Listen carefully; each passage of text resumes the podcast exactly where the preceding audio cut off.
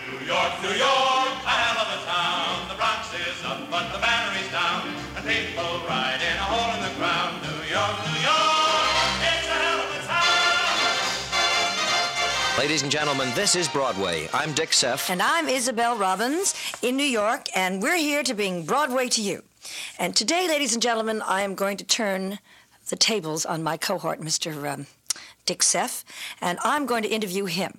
Because besides having been an agent and an actor and a producer and a writer, he is still staying in the, ra- in the writing end of it, but he is turning a corner on his career and he's become a Broadway librettist. Now, as soon as he explains to you what a Broadway librettist is, we can find out the rest of it. How do you do, Mr. Seff? How do you do, Miss Robbins? I What feel is a very Broadway funny. librettist? a Broadway librettist writes libretto to a musical, which means the book, the non-singing, the non-dancing part. You're not singing or dancing. No, no, no.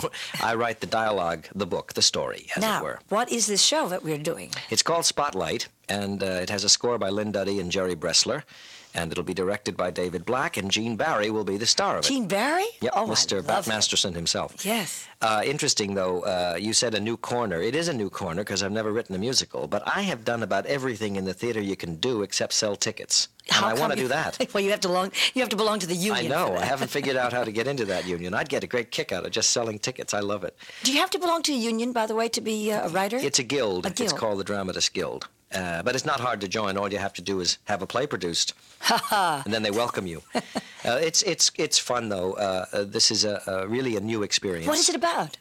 It's about a song and dance man who was a major film star in the 50s, who is somewhat out of fashion when we meet him today, and whose children are grown up and beginning car- careers of their own. And the musical deals with the inability of this man to understand what they're all about.